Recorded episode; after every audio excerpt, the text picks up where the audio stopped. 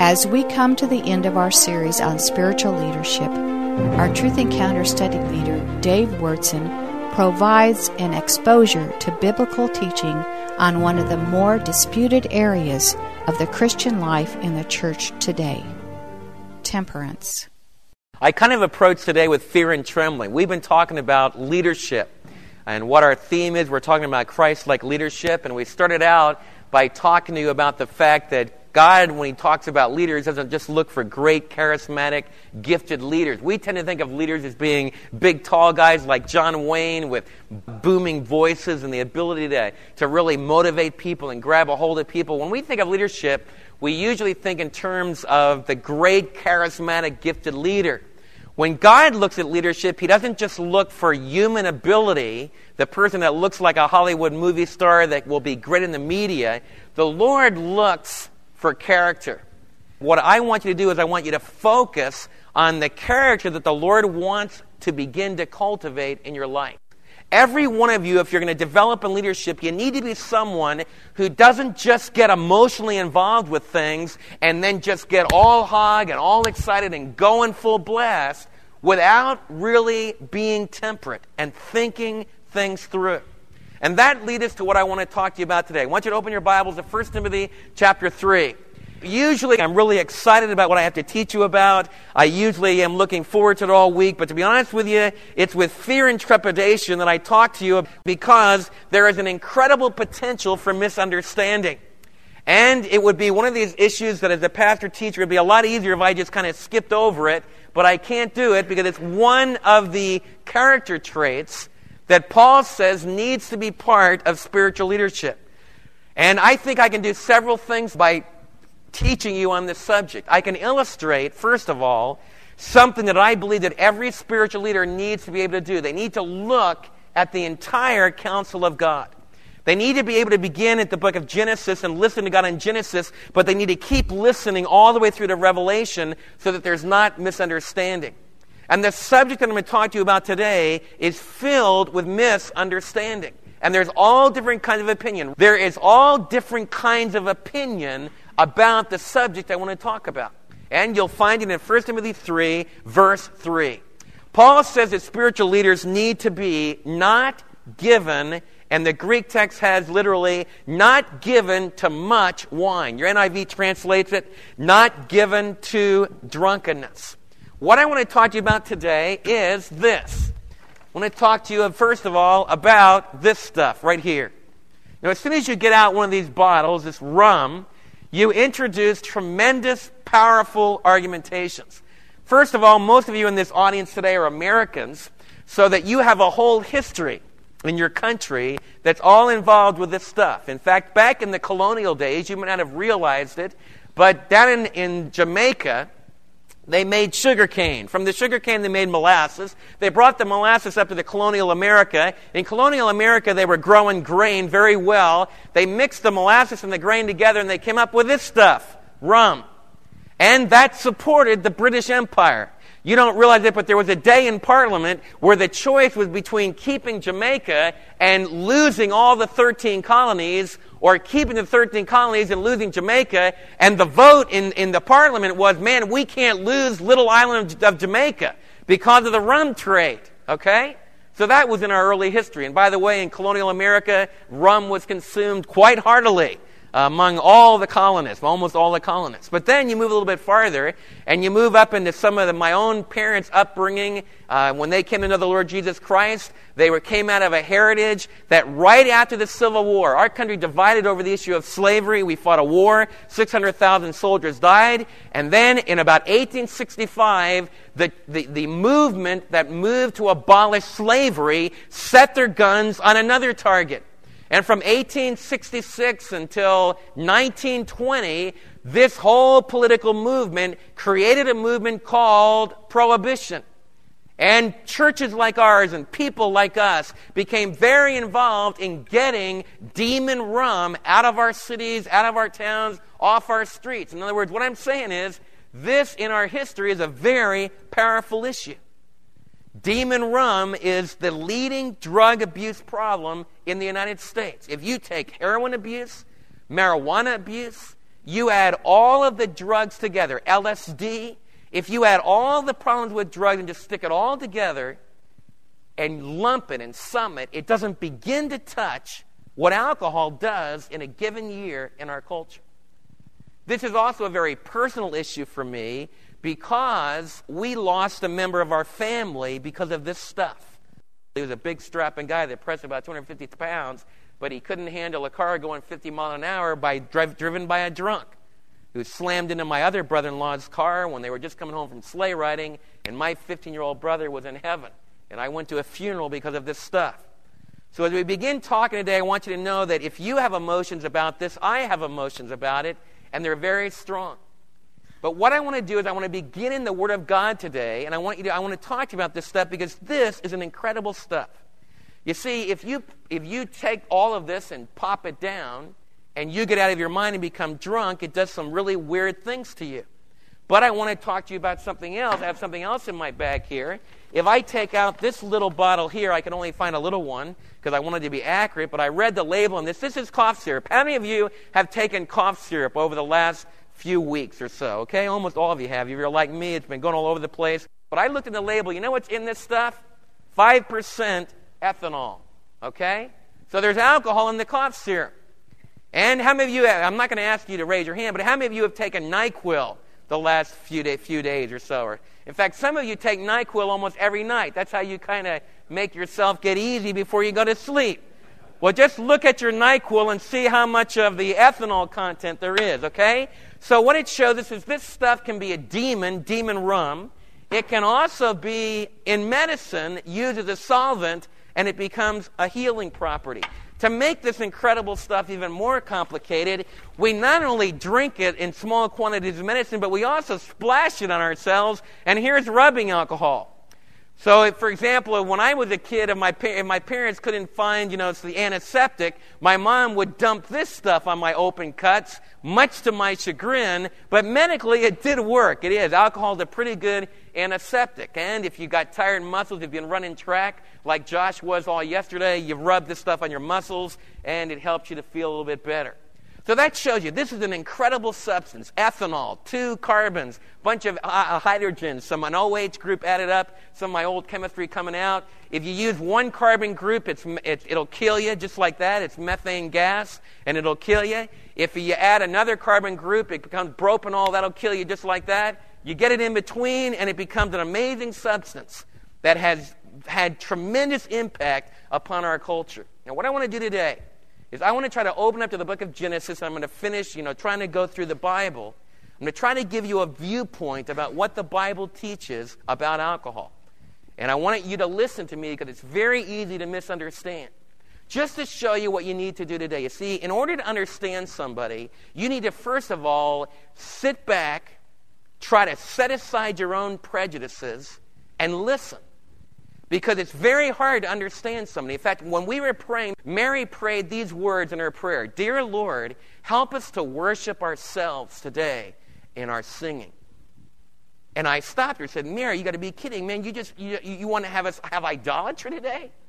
Are you praying that we would worship ourselves? We're supposed to worship God. We're supposed to worship in song. We're supposed to we're not supposed to worship ourselves. Now did I interrupt Mary like that? No. Because Mary didn't mean when she prayed, Dear Lord, help us to worship ourselves. She wasn't saying, Lord, help us to focus on ourselves. She was saying, as we play the piano and as we pluck on the guitar and as we sing, help us not to, to just do it mechanically and just as a routine, but help us to worship ourselves as we do these things and focus on the Lord. But it's the same words in English. Worshipping ourselves can mean a focus on yourself, but I know Mary, and I know what her intent was. I know the context of her conversation with the Lord. She wasn't praying at all that we would worship ourselves and focus on ourselves, but she was praying that we would ourselves enter in to the act of worshiping God. But you see how, how difficult it is to understand? How many of you have ever been in a conversation with somebody and you're talking back and forth, and about a week later you, they, you heard them say something and you said, That's not what I meant? How many of you ever said that? Well, welcome to the world of communication. and trying to understand something. And what you need to understand is the same thing is true as you read the Bible. You can use the Bible to prove anything you want to prove. In fact, the Bible has been used in the history of our country to prove all kinds of perverted, twisted things. And what happens is that people take a verse here and a verse there and a verse there, and they don't listen carefully to what God is trying to get across in the whole counsel of His Word. And this morning, you're going to have to discipline yourselves because you need to listen carefully. And what I'm going to do is I'm going to begin by beginning with the very, which is a good place to begin. I want you to turn, first of all, to Genesis chapter 9. We want to look at the very first time in the Bible that we have wine mentioned. And it is, it is in a very controversial story. Genesis chapter 9. Noah has just made it safely through the flood, which is an incredible thing. The Lord in Genesis chapter 6 looked down from heaven and saw that the thoughts and intents of man's heart was only evil continually, but there was one man who found grace in the eyes of the Lord. Look at Genesis chapter 9. And this man makes it through the flood. He has three sons, Shem, Ham, and Japheth, and they are given a command that they are now supposed to go out and fill the earth, replenish the earth. But you know what? Incredibly, as they begin to do that, Noah, in verse 10, uh, verse 18, I mean, verse 18 says this. Now the sons of Noah who came out of the ark were Shem, Ham, and Japheth, and Ham was the father of Canaan. These were the three sons of Noah, and from them came the people who scattered over all the earth. So all of you are my relatives. You're all ultimately from either Shem, Ham, or Japheth, okay? Now notice the next verse. Noah, a man of the soil, he was a farmer, would have fit in well, you know, down among the, the farmers and the beautiful fields. Noah was a man of the field. And he proceeded to plant a vineyard. My son Jonathan, over in Israel, living on a kibbutz, just spent a month, his first month in Israel, learning how to prune the vines. Because even today in Israel, up there on the way to Jerusalem, there's beautiful vineyards. It's kind of like the San Francisco area, a little bit north of San Francisco in California, the vineyard area. And that's the way Israel is in some of the sections. And, and Noah was a man who planted a vineyard. Now, notice what happens in verse 21. When he drank some of its wine, he became drunk. And he lay uncovered inside his tent. And Ham, the father of Canaan, saw his father's nakedness and told his two brothers outside. But Shem and Japheth took a garment and laid it across their shoulders, and then they walked in backward and covered their father's nakedness. Their faces were turned the other way so that they would not see their father's nakedness. When Noah awoke from his wine and found out what his youngest son had done to him, he said, Cursed be Canaan. The lowest of slaves will he be to his brothers. He also said, Blessed be the Lord, the God of Shem. May Canaan be the slave of Shem. May God extend the territory of Japheth, and may Japheth live in the tents of Shem, and may Canaan be his servant. And after the flood, Noah lived 350 years, and altogether Noah lived uh, 950 years, and then he died.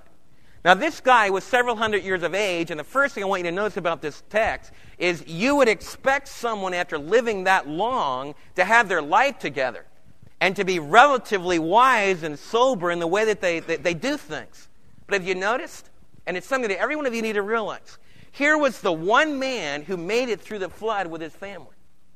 And yet, hundreds of years of age back in the years where they lived a lot longer than we do, before the genetic things got confused and the radiation levels changed and several other things, back in the days when they lived several hundred years, Noah, near the end of his life, still got smashed on this stuff. So, the very first thing I want you to realize is from the text, this is the very first time that wine is introduced in the Bible. And when God introduces something the very first time and a whole family goes to smithereens, God is trying to tell us something and saying, watch out. This stuff is dangerous. And so the very first time it's introduced in the Bible, we have a very godly man, a very righteous man, near the end of his life, that gets smashed out of his gourd takes off his clothes, which in our culture would be bad enough, but in a Semitic culture, a Jewish culture, an Old Testament culture, that was a, a very perverted, evil thing to do. Kind of going back in the Garden of Eden, Genesis chapter 3, when man was exposed as a sinner, it says they saw their nakedness and they tried to cover themselves. And part of the reason why we cover ourselves is the fact that sin has caused the image of God within us to be perverted and twisted, not totally eliminated, but hurt. And what that means is that our sin makes us afraid of exposure. And someone who just blatantly takes off their clothes, like a Hollywood movie actress or actor, is saying, You, I'm not ashamed. I don't have any sin. I'll expose myself to anybody. And what you'll find if you'll study the lives of that kind of a situation, that kind of a setting, it almost always leads to hurt in relationship. Because it's only in the garden of your marriage, only in the, in the return to Eden that the Lord provides through monogamous marriage, that the Lord can begin to lower those shame levels again. And the Lord can help you to be able to trust somebody enough that you can be vulnerable and naked to them. And all that's involved in this Jewish Semitic way of thinking about nakedness. If you were Greeks, they would go out running naked. If you went to the gymnasium, they would work out naked. Greeks didn't have any feeling about the nakedness of the human body, but the Jews did. And you need to understand this culturally, first of all. Noah, by exposing himself drunk in the, in the, in the tent, in his culture, whatever was going on there, it was, it was a twisted, kind of a dirty thing to do. Now, what did Ham do? Ham went in there, came out, and started joking with his brothers about it. And the Bible is very realistic. When men get together and they start talking, I'm sure, and even women do this as well, especially when they get among themselves. And I'm sure this week in the marketplace, some of you have been involved and you've listened in and you've suddenly heard guys start to talk dirty. That's what Shem, what's what Ham is trying to do with Shem and Japheth. He's laughing. The, the, the, the, Hebrew text of the idea of, you know, look what our father has done. Man, he's acting like a jerk. And look at him, and he's stark naked in his tent. And, they, and Ham starts to make dirty talk about it. Shem and Japheth remember that they need to honor their father. The commandment of Moses hasn't even been given yet. But it's part of human, a part of the gift of the image of God in us that we know that you shouldn't shame your father. So Shem and Japheth go in backwards and they throw a cloak over the shame of their father and they don't look at it. So they maintain their respect for their father even in this horrible situation where he's acting like such an idiot. As a result of this, when Noah wakes up, he wasn't totally plastered out of his gourd. He did kind of remember what happened. And some of you can testify about when you've been drunk in the past, maybe in your unconverted days, that you kind of remember sometimes what happened. And he blasts Canaan. Now, some of you say, well, Dave, I thought Ham was the one that did this. Why did, they, why did he blast Canaan, Ham's son? Because the curse against Canaan was the reality that the, the immorality that was in Ham when he joked with his brothers became centralized in the descendants through the line of Canaan. And I don't want to get into this today, but it's very important as I study this text, and I can illustrate something to you. This text that I just read is what was used in the Old South to justify slavery. They said that there's a curse against Ham, and Ham, if you look later in the text, produces Mitzrayim, the Egyptians. It produces Put, which is part of the other uh, African nations. And the idea in the Old South was the Bible says that because of this curse, they all need to be slaves. And I want you to see how important it is to read the Bible accurately. The curse was not against Ham. The curse was against Canaan because it was in Canaan that the immorality and the scoffing and the ridicule against legitimate authority became manifested. And by the time of Moses and Joshua, those seven nations that, that came from Canaan were filled with radical immorality and radical drunkenness and radical intoxication and radical sin.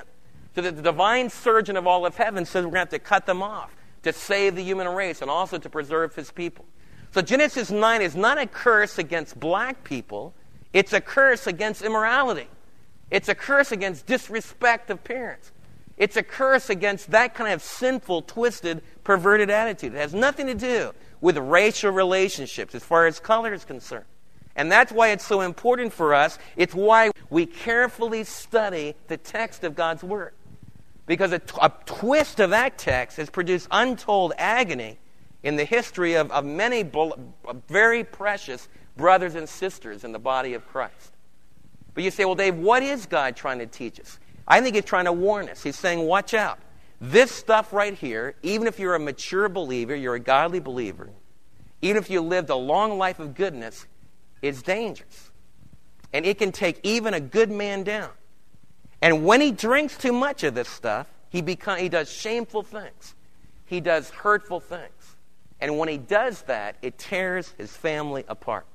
Those are obvious lessons from this first exposure to wine.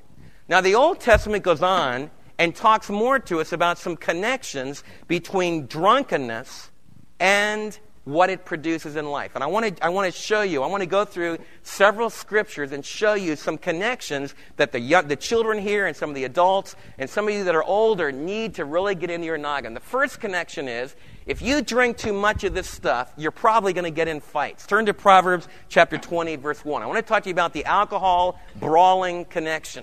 In, in Proverbs chapter 20, verse 1, Solomon, who knew what he was talking about, shared with us about what drunkenness produces in a life of someone that becomes controlled by it. Look what it says in verse 1 of Proverbs chapter 20. Wine is a mocker, and beer is a brawler. Whoever is led astray by them is not wise. Now, what is he saying? He's saying when you start to drink too much wine, you start to get sarcastic. Some people have bad drunks. And when they drink too much, they begin, their tongue gets loose. And they begin to make accusations against people.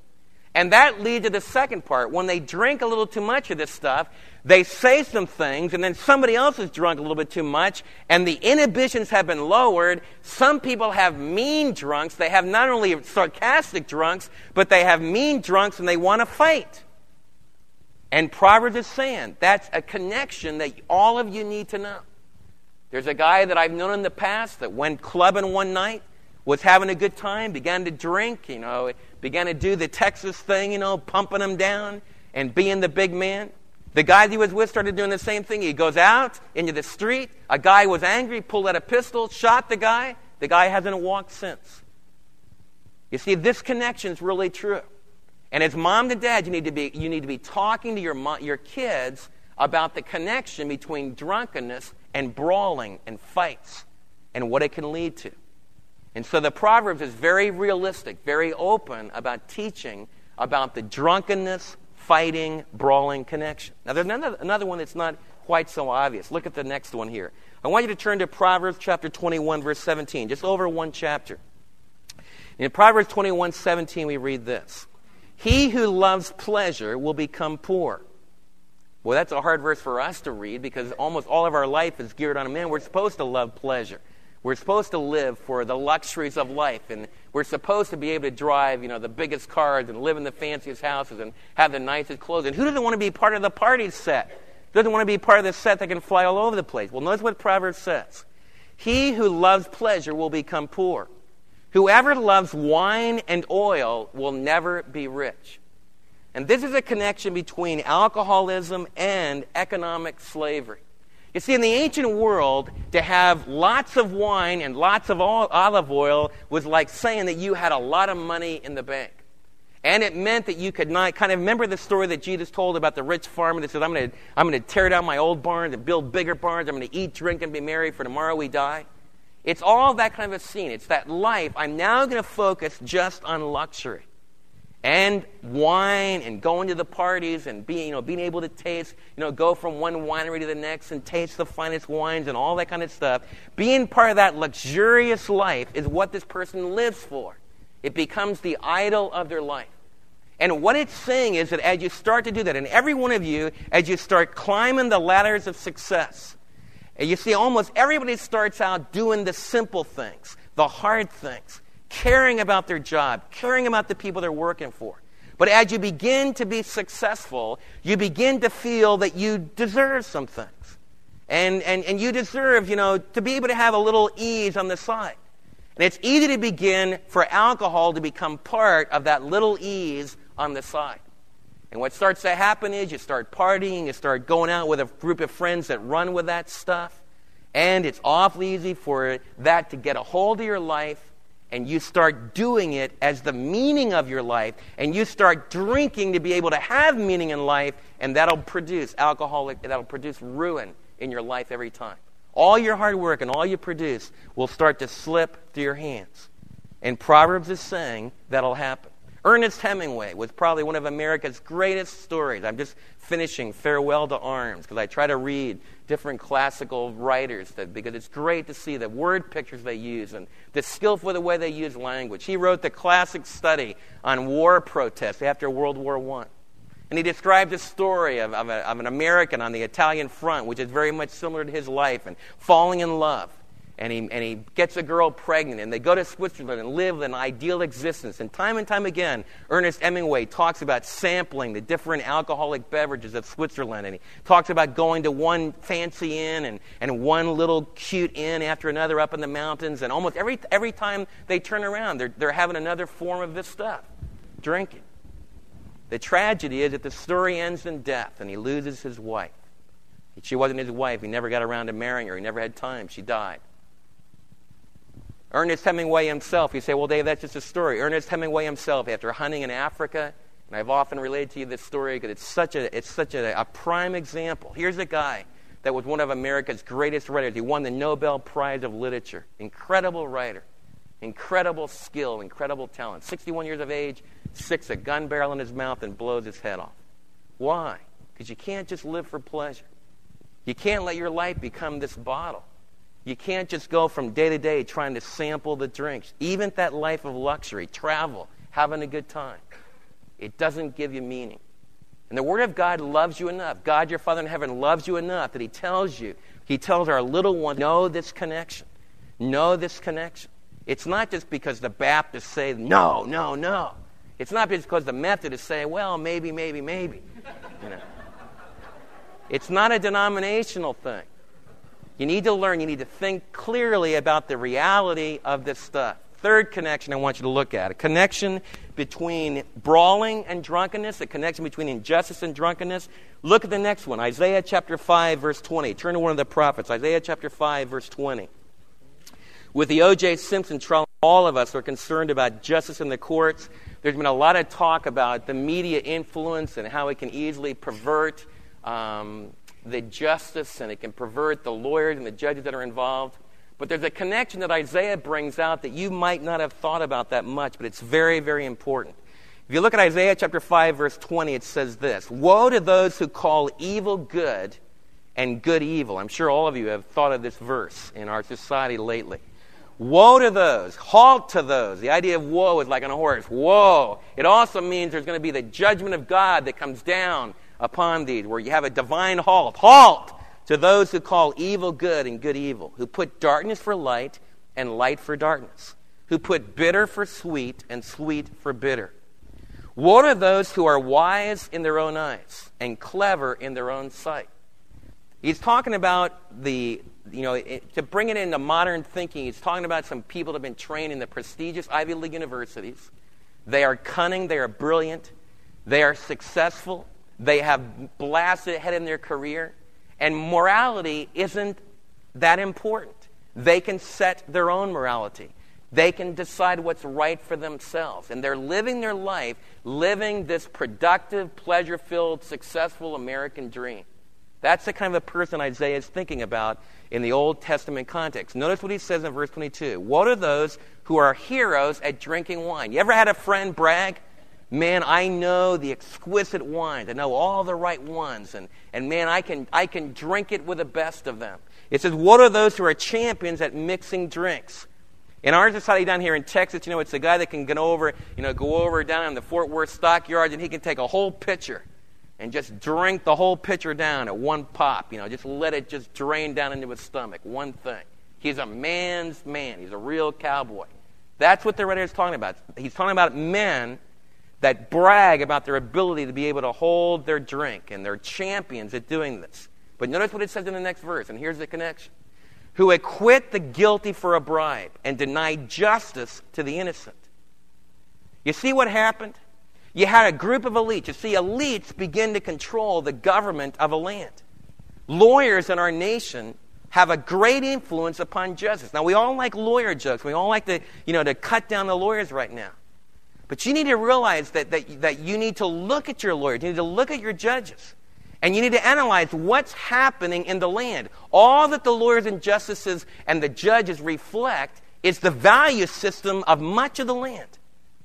And what Isaiah was doing in his day, he looked at the judges and the princes. They had a different legal system.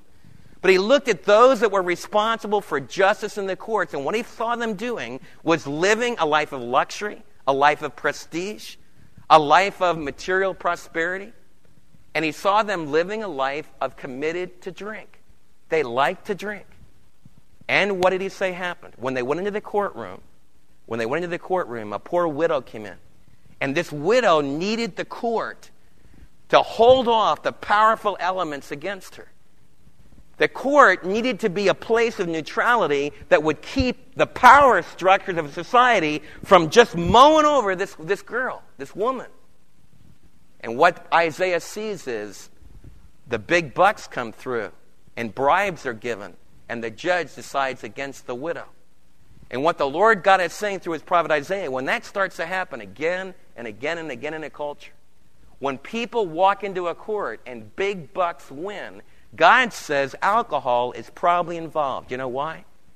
Because when you work all day long, it takes a lot of energy. And if you start to live to be able to get home and drink at night, you know what starts to happen? The next day when you get up, your moral resolve has started to be whittled away. It's softened. It's, it's just a lot easier to let things go. You see, it takes tremendous fortitude to stand for the right. It takes tremendous fortitude for you to go out into business this week, for you to go out into your jobs as working on newspapers, you know, working as doctors, working as lawyers, working in the cement companies that we have and the steel plants that we have and just school teachers, everything. It takes tremendous resolve to go out there and be a godly person that lives for the right.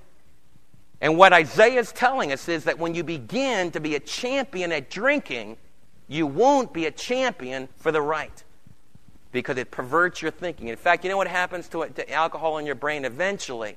Alcohol destroys your mind's ability. When you're given to drunkenness, it destroys your mind's ability to determine what really happened from what's just in your imagination. And if you think that isn't true, I have had people in my office that have wrestled with this thing called alcoholic abuse for years. They don't know, and I don't know, when their real life starts and their pretend life starts and where it ends. It's all confused. And that's why they're such effective liars, because it, they, they, they, reach a point where that ability in your mind, like when you lie, almost all of you that are not controlled by alcohol, when you lie, you know you lie. So I can catch you. It comes out in your eyes, and, and you eventually mess up your story so badly, and you feel so badly, you usually come clean. But an alcoholic, when they're really into it, man, they can lie just straight across. Because it's all real to them, because they've lost that ability. They're, in, they're out of touch with reality. And people that are out of touch with reality eventually get mowed down by reality. And in a courtroom, there's no room for that. And so we need to be very, very careful about realizing, man, if, when you're in positions of influence, positions of leadership, you need to be sharp. You need to defend, stand for what's right and defend the cause of the innocent. You won't do it if alcohol is beginning to control your life. You say, well, Dave, you've been hard on the lawyers. What about you guys as religionists? Let's look at one more connection here. And then we'll look at a picture the Old Testament gives us of, of what happens when we get drunk. Turn to Isaiah chapter 28, verses 7 through 8, because here is another connection alcoholism and drunkenness and false religious leadership. You say, Dave, you've been hard on lawyers. What about preachers? Preachers can easily be given to alcoholism. In Isaiah chapter 28, the prophet Isaiah talks about some of the ancient people in Israel that were supposed to be the teachers of God's word, but look what they're doing. Look at verse 7 of Isaiah chapter 28. And these also stagger from wine and reel from beer. You got the picture? You see a guy, you know, trying to walk a straight line, put one toe, you know, one heel in front of the, of the other toe and walk a straight line. They're reeling and staggering. But notice what it says. Who is doing it? Priests and prophets stagger from beer. They are befuddled with wine. They reel from beer. They stagger when seeing visions. They stumble when rendering decisions. All the tables are covered with vomit, and there's not a spot without filth. Isn't that an ugly picture? These are, the, these are the religious leaders that are supposed to be going from city to city teaching God's people the Word of God. Instead, they're drunk as skunks and they're vomiting, vomiting all over the temple. Now, that's a bad scene. There's always a connection. As you begin to get involved in false religious teaching, you'll start to get involved in the abuse of alcohol. And you'll have some kind of substance abuse that starts to generate the visions and the, the weird per- perceptions about what God is doing. And Isaiah the prophet says that's not a new thing that was just introduced in the 60s. The prophet Isaiah says, man, it's been going on for centuries. So beware of the alcohol, drunkenness, and false religious leadership connection. I want you to look at kind of a, a portrait of what happens when we get drunk. There's some humor in it, but there's also some very deep sadness in it. Turn to uh, Proverbs chapter 23. Turn back to Proverbs chapter 23, and let's look at kind of Proverbs um, brief. It's like a snapshot of what happens when you get controlled by drunkenness. And it tells us why the Lord God, through the Apostle Paul, told us that a leader can't be given to much wine. Look at Proverbs chapter 23, and let's pick it up with, um, it'll be um, verse 29. Verse 29. Proverbs 23, 29. Who has woe? Who has sorrow? Who has strife? Who has complaints? That's what we've been learning about. Remember that? The brawling alcohol, drunkenness connection? Who has needless bruises? Who has bloodshot eyes? Now, how many of you want to have that as a lifestyle? You know, how many of you want to have sorrow, strife, complaints, needless bruises, and bloodshot, you know, and red bloodshot eyes? Now, that's not a very good picture. Notice who it is those who linger over the wine, who go to sample bowls of mixed wine. It reminds me when Mary and I were in Waikiki several years ago at a banking convention. We weren't bankers, but we were walking down Waikiki Beach, and I, it looked like half the financial markets of the United States. All the big bank leaders were there. And, and they were so soused, you could just go into the parties. You could walk off the beach and just go from one hotel party to the next. They didn't know who was there and, and who wasn't. So Mary and I just went from one hotel to the next, just going to these different parties. And man, it was just flowing. The, the idea of having, they had big, you know, just, they had tables just as far, almost as far as the eye could see, filled with stuff. And it was all free. Isn't that great to know that, man, the, your banking is controlled? Not that all of them are like that. But that's what was going on. That's the picture that's here. In other words, you go to Hawaii and you have a great big party and you're sampling all the drinks. You're sampling all that's going on. It says, now notice what it says. Those who linger over wine, who go to sample bowls of mixed wine. And then it warns us, and as parents, we need to teach our kids about the dangers. Don't gaze at the wine when it's red, when it sparkles in the cup, when it goes down smoothly. You see, there is something really scintillating about, you know, being 18 years of age and, and finally being away from mom and dad and, and they think you're 21 and, and you go to a fancy party and, and it's just exquisite champagne and, and it looks so perfect in the glass and all that. That's what's going on. That's what the writer is describing. And as parents, you need to talk to your kids about this. Don't just say, don't drink because I said so or because that's the law. You need to get in there for their jugular and talk about why and wherefore and what it produces. And notice what the Proverbs say. They say, This is what happens. Why shouldn't you do that? I can just hear a young teenager saying, Well, why, Dad? You know, why don't, why don't you want me to look at the wine when it's red? Why don't you want, why don't you want me to, to love that, you know, when it goes down my throat and hits my stomach and produces that tremendous burning sensation that, that makes me feel so good and makes me feel a little bit numb in the back of my head? Why don't you want me to have that? The writer says this. It says, Your eyes will see. In the end, it bites like a snake and it poisons like a viper. Notice how he changes imagery. You go from a big party, now you got this ugly image of being bitten by a viper. It says, Your eyes will see strange sights, and your mind will imagine confusing things. You'll be like one sleeping on the high seas, lying on top of the rigging. They hit me, you will say, but I'm not hurt. They beat me, but I don't feel it. When will I wake up so I can find another drink? You see what happens when you get drunk? You're like you're on the top of a, the mast of a ship. It's like you're about 100 feet up in the air on this little pole in an ancient seagoing vessel. There's a terrible storm at sea, and the, ski, the sea is going up 15 and 20 feet at a pop. And you're up there at the top of the mast. Your life is in peril, and you don't even know it.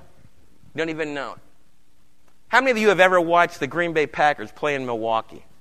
And how many of you have ever seen the guys in the middle of the winter, 20 below zero, without any shirts on? And how many of you have said, How stupid could you get? You know, if you were to sit next to those guys, they don't think they're stupid at all. They think they're macho. They think it's really cool. And they really are cool. I mean, they've got their bodies so filled with antifreeze, man, it's their, their body temperature is shooting the lower and lower and lower. Do you know what happens when your body temper get, temperature gets too low? The Army just lost some precious soldiers in the, in the Everglades. The water was 52 degrees. Not 20 below zero, just 52 degrees. And these guys walked in the swamps with their rifles up above their head, trying to reach their objective, and the army made a mistake. It's a tragic, tragic story, but they got hypothermia, and four macho, powerful young guys died. They just couldn't get them warm again. Guys were lying on him and did artificial respiration. A whole bunch of guys just hugging these guys, trying to get warmth back into them. They were gone.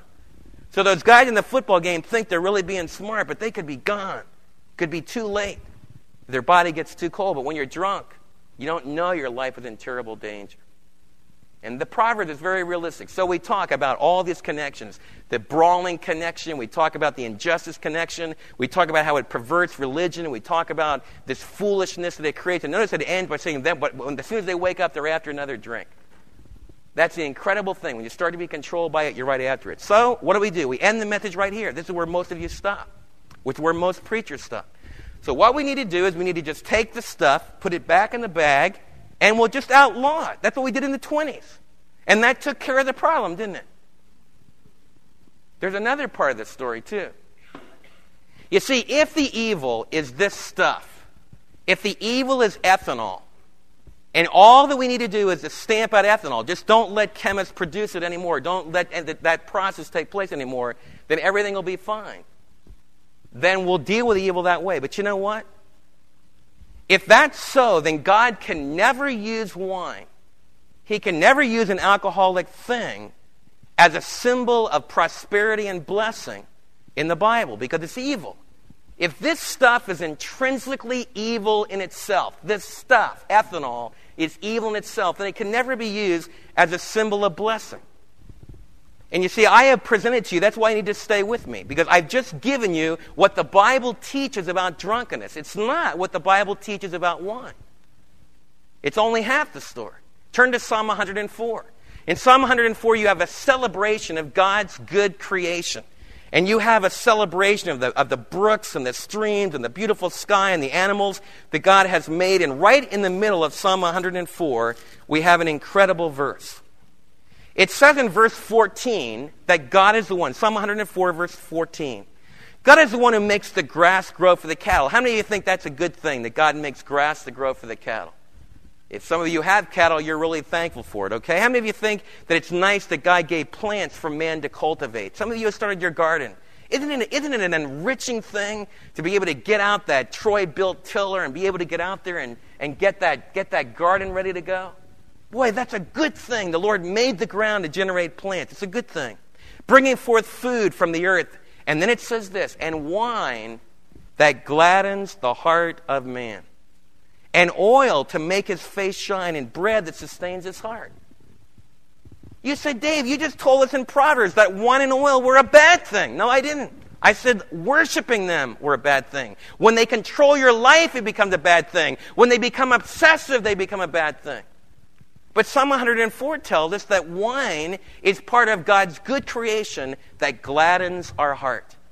You say, Dave, what are you talking about? If you were Jewish people today, I would have no trouble getting this across to you. I had a few Italians. I might have a few this morning. If you're Italian, I might be able to get it across to you a little bit. In the first service, I had several Italians. But I want you to listen to this. When I was in Israel, they have what they call a Shabbat celebration. Every Friday night, ladies, your husband has to help you.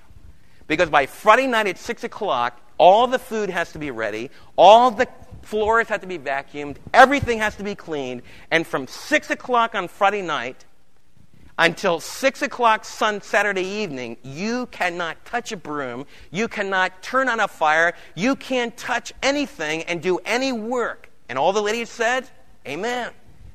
Because what does your family do? The family stops. They Shabbat. In Hebrew, that means to cease, to stop. And everybody has to rest. When I was in Israel, one of the times I had a precious privilege of having a Shabbat meal. And in that Sabbath meal, you begin like this. A father takes a loaf of bread. You're gathered around a circular table. We were. Takes a loaf of bread, and he takes that bread, and he says, Thanks to Yahweh.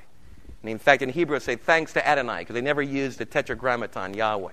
So thanks to Adonai, thanks to Elohim for the gift of the grain. And he described in his beautiful Hebrew, he described thanks for the seed, Thanks for the rain. Thanks for the, the production of crop. Thanks for the harvest.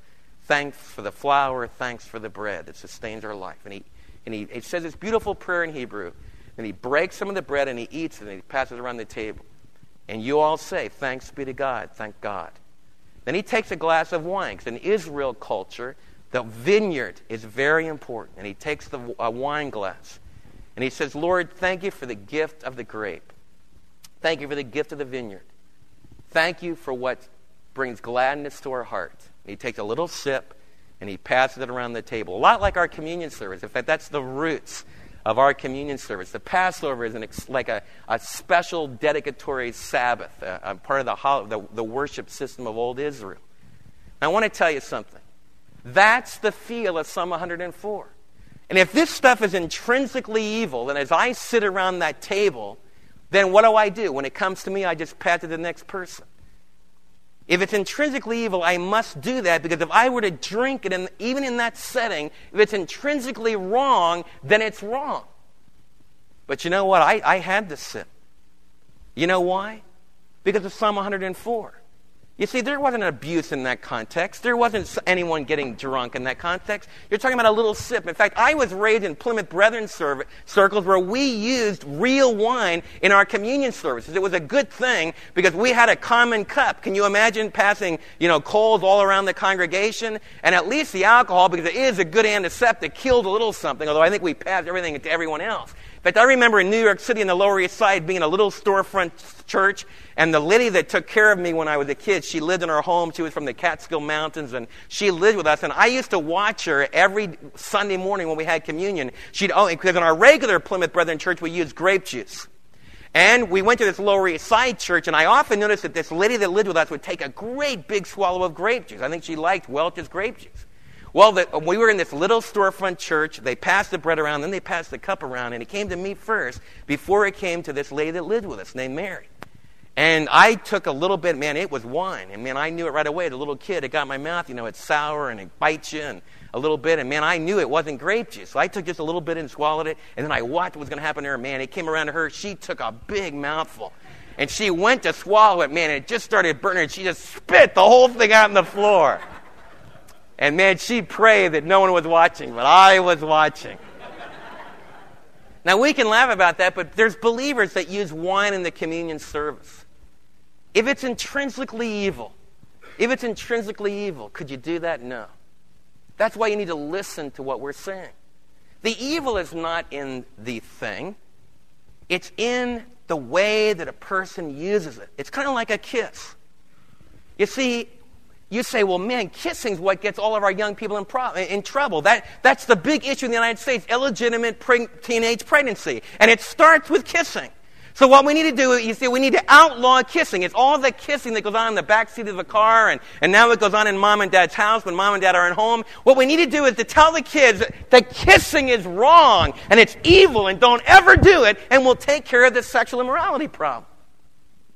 Well, that's just not the way it is. Because that's, you know, what about kissing your, your grandmother when you go to visit her on Thanksgiving? You know, what about uh, a big football player giving a kiss to the homecoming queen when he gives her a bunch of roses at the 50 yard line and he gives her a kiss on the cheek? What about a, a, a, bridegroom that, that gives a great kiss to his bride right after they were married? What about Judas's kiss?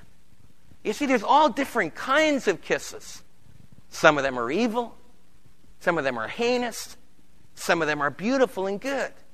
The evil's not in the act, the evil's not in the thing. It's in what a human being is doing. Are they expressing glory to God? Are they giving thanks to God? Are they being obedient to God? Or are they focusing on evil in themselves and getting what they're going to get out of it? Wine is very similar to that. The evil's not in the thing, it's in the way that it's used. And you need to know the difference. There's a difference between gathering together for a Shabbat meal around a table and a bunch of teenagers that just played a football game that, are, that just got about 12 cases of six packs. And they're going to get blasted out of their gourd to prove that they're men. There's a difference there, friends. And your kids need to be taught the difference. And you need to know the difference. If you really want to protect your kids from, what, from, from evil, you tell them the truth. What I'm teaching you today is very difficult. Would be much easier, much simple for me just to be a strong authority figure. Just say, let's take this stuff, put it back in the bag, we'll never worry about it again. No! And I have Christian friends that do that. They just happen to be the groups that have the biggest problem with alcoholism. Because there's this great big no. And then they start to experiment secretly, and nobody will ever know. And they start to, to feel some of the goodness of it, and no one ever told them that there was anything good at all, and they could ever do anything good. And then they start to be controlled by it. And then they get, get sick, and it destroys their family, and a lot of things go wrong. You see, the truth is what sets us free. You say, Dave, well, how are we going to control this thing? You see, let me use one other thing before I talk about how we control it, and then we're going to be done. This, the final, I want you to see this. The easiest thing in the world for me to say to leaders, the easiest thing for me to say to, for you to leader is don't drink one drop of it. In fact, that's the upbringing that I had. That's the background that I'm from. And the easiest thing in the world for me to say is don't ever drink a drop of it. And it would be easy for me to teach you. The Bible teaches teetotalism. But you know, if the Bible is going to teach that, then all Paul had to do is, is say this. In 1 Timothy 3 that, I, 3 that I started out with today, he just needed to say this not given to any wine. In fact, I don't usually spring Greek on you, but I, I can drive home the fourth what I want to teach you. All Paul had to say, if he wanted to make you Mormons and make you total teetotalers, where you would never touch a drop of it, it was evil to have one drop. All I needed to say is, me oinon.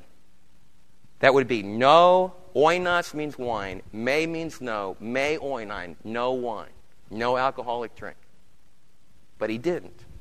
He said this me par oinon. And par a word that means going beyond, having too much. And that's why the NIV translates the phrase not given to much wine or not given to drunkenness.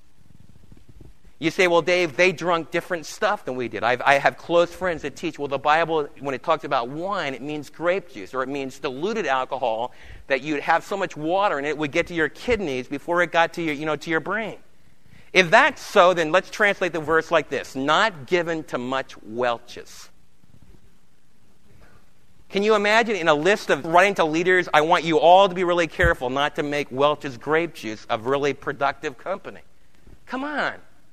You don't need to study the ancient, what the classics did with their wine to know there's a problem in the New Testament with alcoholic beverage. Wine could be abused. That's why Paul had to say, not given to much of it. And so, what it shows us is that they were wrestling with the same thing we're wrestling with in our culture, and without getting debating about the percentages.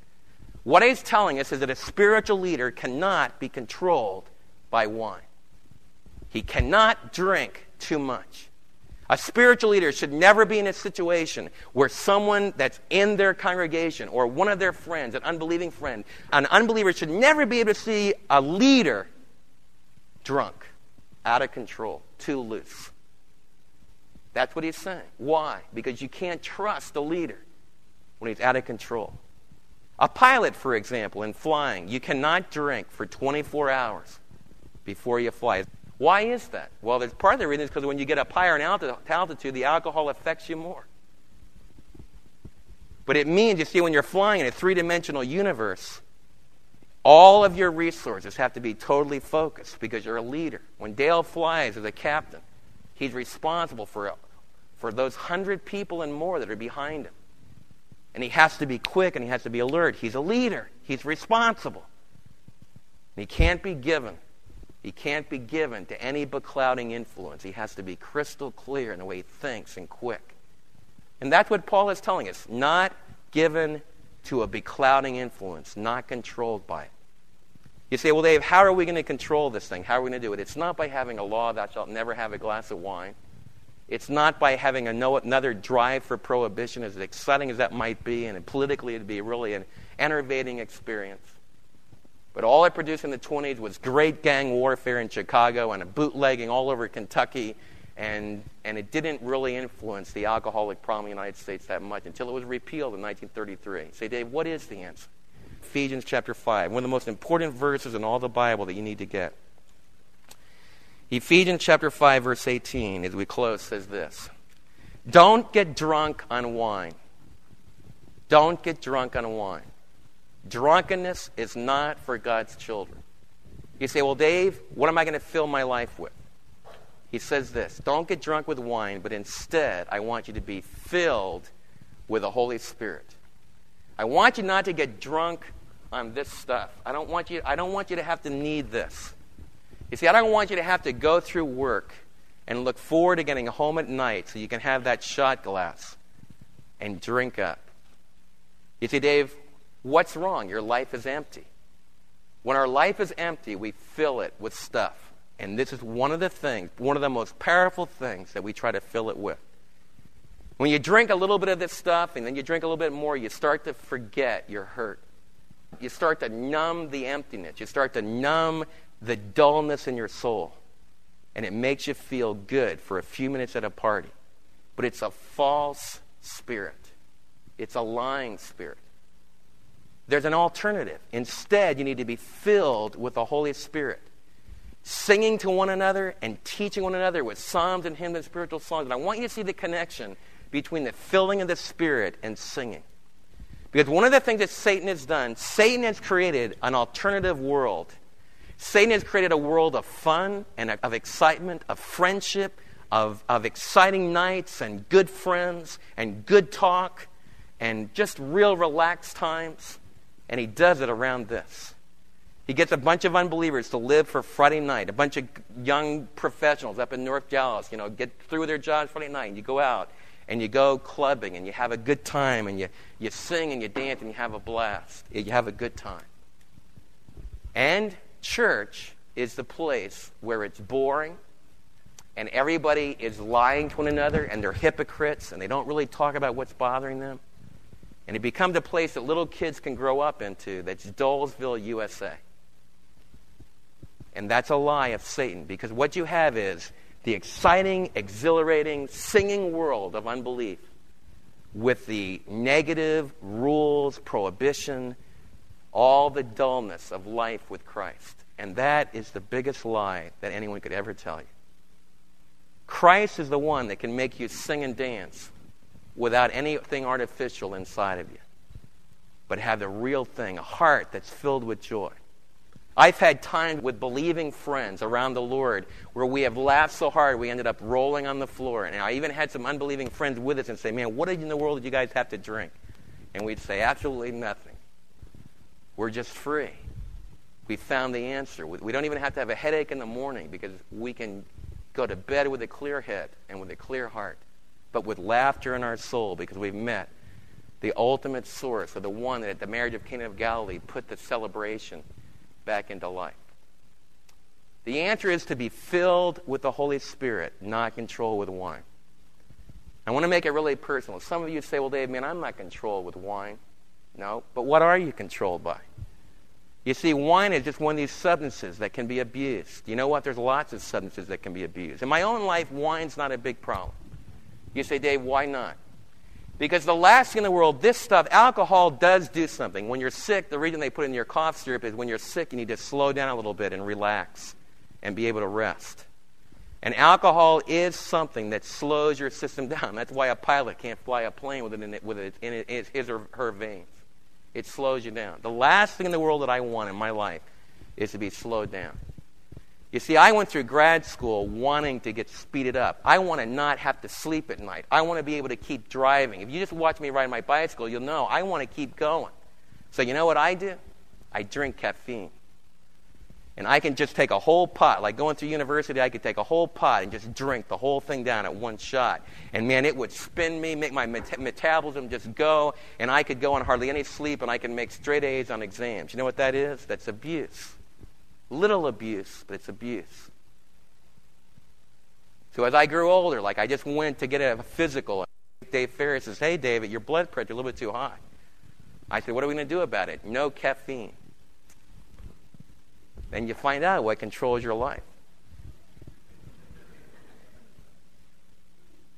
Now, why do I do that? I just want to be real personal. Why do I do that? Because instead of saying, Lord, today you're going to give me the strength to do what I need to do, to talk to the people at the church, to counsel people that need you, to visit people in the hospital, to write the books, to get the radio done, to be a friend to your leadership. I'm going to give you the strength to do today everything that I need you to do today.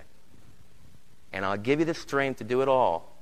And when, it, when you run out of strength, I want you to relax, and then I'll let other people do it. Because you don't have to have anything artificial, you don't have to push. You can just be yourself. That's what the filling of the Spirit does. It helps you just to be filled with Him. It's not that it's wrong. I'm not telling you it's wrong to drink coffee, just like I'm not telling you it's wrong to have one sip of wine.